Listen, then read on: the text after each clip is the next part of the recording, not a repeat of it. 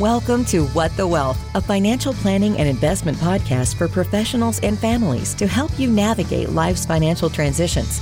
Jonathan's mission is to facilitate the ability for you to plan for and create the life you love, free from anxiety about money. And now, here's your host, certified financial planner, Jonathan Bednar. Hello, welcome to the 57th episode of What the Wealth. I'm your host, Jonathan Bednar. I'm a certified financial planner. I co own Paradigm Wealth Partners with my father, and I own What the Wealth. And today we're going to talk about a question that's been coming up routinely from clients. They have this question around I bonds. So today we're going to address what are I bonds and how do they work. So, right out of the gate, I bonds are sold by the United States government. You can go to treasurydirect.gov, and that's where you can access information in further detail around these I bonds. And I'll make sure that I link to that here in the show notes. So, I bonds sold by the federal government, these are a type of savings bonds that is has an inflation component. So actually, I bonds have a fixed component, a fixed interest rate that they will pay you, but they also have an inflation component to it. And so part of their pricing on a yearly basis depends on what the inflation rate is. Now, I bonds actually they they change their inflation rate twice a year. So they'll give their inflation number in on, on May 1st and November 1st. So the current, as of this recording, inflation rate was just announced for these I bonds uh, on May 1st, and that number came out to be 9.62%. So if you bought an I bond on May 1st, 2022, this current year, then you're going to earn 9.62%. Now, there's a catch. That 9.62 is an annualized number. So if you owned this bond for the entire year, but since they changed their I bond pricing or their rate every six months, you're really only earning that 9.62 for a six month period. So to get the true earnings of that period, you need to divide that 9.62 by two for that six months. So that gets you to 4.81. So this bond will pay you 4.81% for six month period.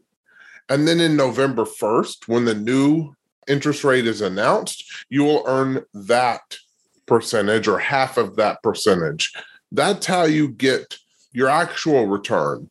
So the 9.62 that was just announced was the stated interest rate on the inflation, uh, non inflation, but I bond. This is, a, again, a savings bond. And so understanding how they price these bonds and the actual earnings you get on these bonds are very important. So just know when you see the 9.62, that would be an annualized rate, but you're really only earning that for six months. So you need to cut that in half. That's what you would earn. And then when they reprice on November 1st, then you would know what you would earn for the next six months. That is really key in understanding how these I bonds work. The next thing to think about is how much you can purchase there is a limit on how much you can purchase per year. That is $10,000 per person. So, husband and wife together could purchase $10,000 each for a total of $20,000.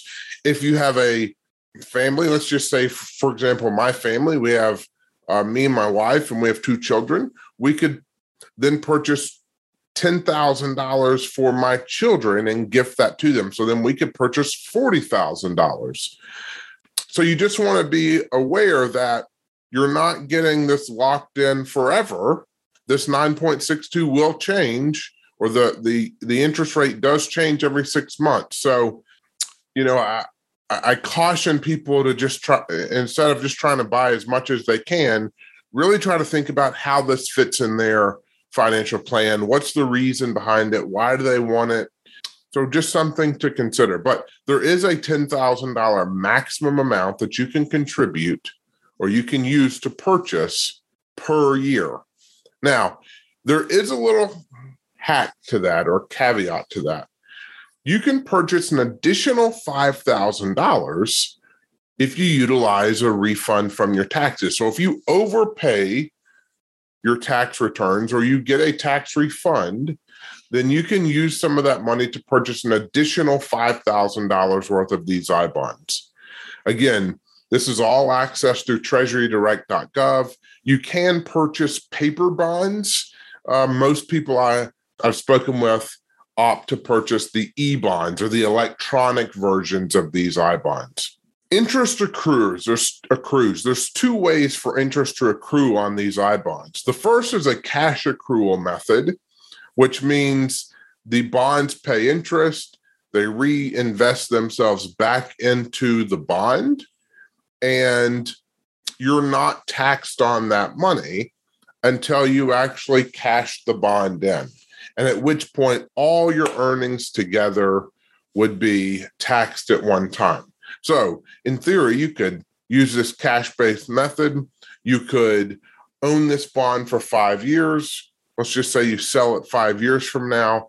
You could then, uh, once you cash it in in five years, you would be taxed on all your interest at one time at the point you sell that. You can also use the accrual method, which means you're paying taxes on the interest every year that you earn it.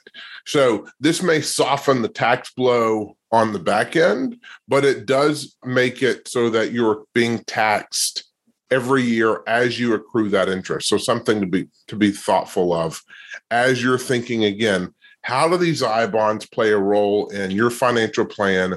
What is the strategy? There is a lot of herd mentality around I bonds and racing to buy them last I saw, the uh, federal government had sold 11, I think it was 11 billion dollars worth of these. So think of that at ten thousand dollars a piece, you know, capped, maybe 15 if you use the refund. There's a lot of people rushing in to buy these. So again, you just want to be thoughtful about how does this fit into your financial plan. The next thing to consider is the the term, what you need to how you how long you need to keep these. So some people think of these well my emergency fund is earning nothing so i could just take some of this money plop it over here into this i bond and i could earn again according to current amount 9.62 versus virtually zero on my bank account. Sounds like a good place to park my emergency fund. Not so fast my friend. The i bond is locked in for one year so when you buy it you cannot sell that I bond for one year, for 12 months. So you're locked in for a year. From there, now let me take one step back. These bonds are 20 year bonds and have the ability to extend another 10 years. So think of these really as a 30 year bond where the where the interest rates change. You can't sell it at all within the first year after you've purchased it. You can start selling it after that if you sell it after the one year holding period, you will be penalized or you will lose th- the three previous months of interest. So they do become liquid, but it does have a little bit of a penalty for cashing them in after that one year period. Little side note to think about for someone that does have a large emergency fund, maybe you peel off, let's just say someone has a $50,000 emergency fund. Maybe you peel off 10,000 to put in there. Or if you've got a $100,000 emergency fund as a husband and wife, maybe you peel off, you know, 10 to $20,000 to put off in there. But it's important again to realize that you're not trying to lock up all of your emergency fund money. The emergency fund money is meant to be liquid.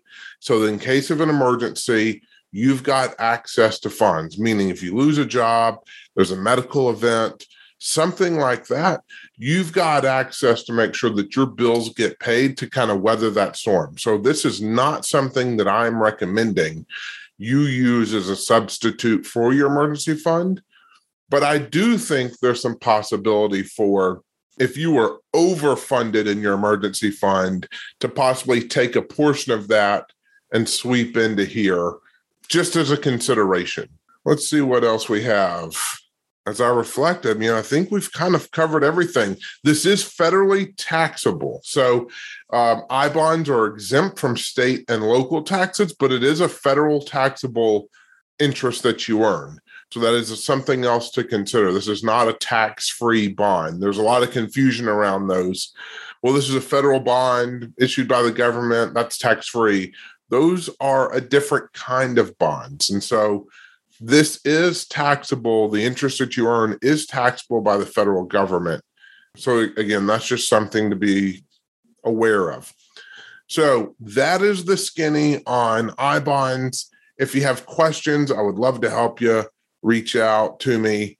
Again, I do not sell these I bonds, but I, I'm here to help and be a resource. So, if you have questions, I'm happy to talk about these I bonds and how they work again, treasurydirect.gov is a great place to to see how these I bonds work, get more information. I'll have some of those in the show notes.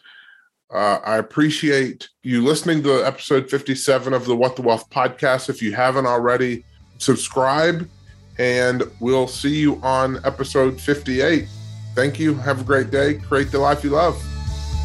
Thank you for joining us on What the Wealth. For more information, get in touch with Jonathan at whatthewealth.com. Remember to subscribe to the podcast so you don't miss any information that can help you create the life you love.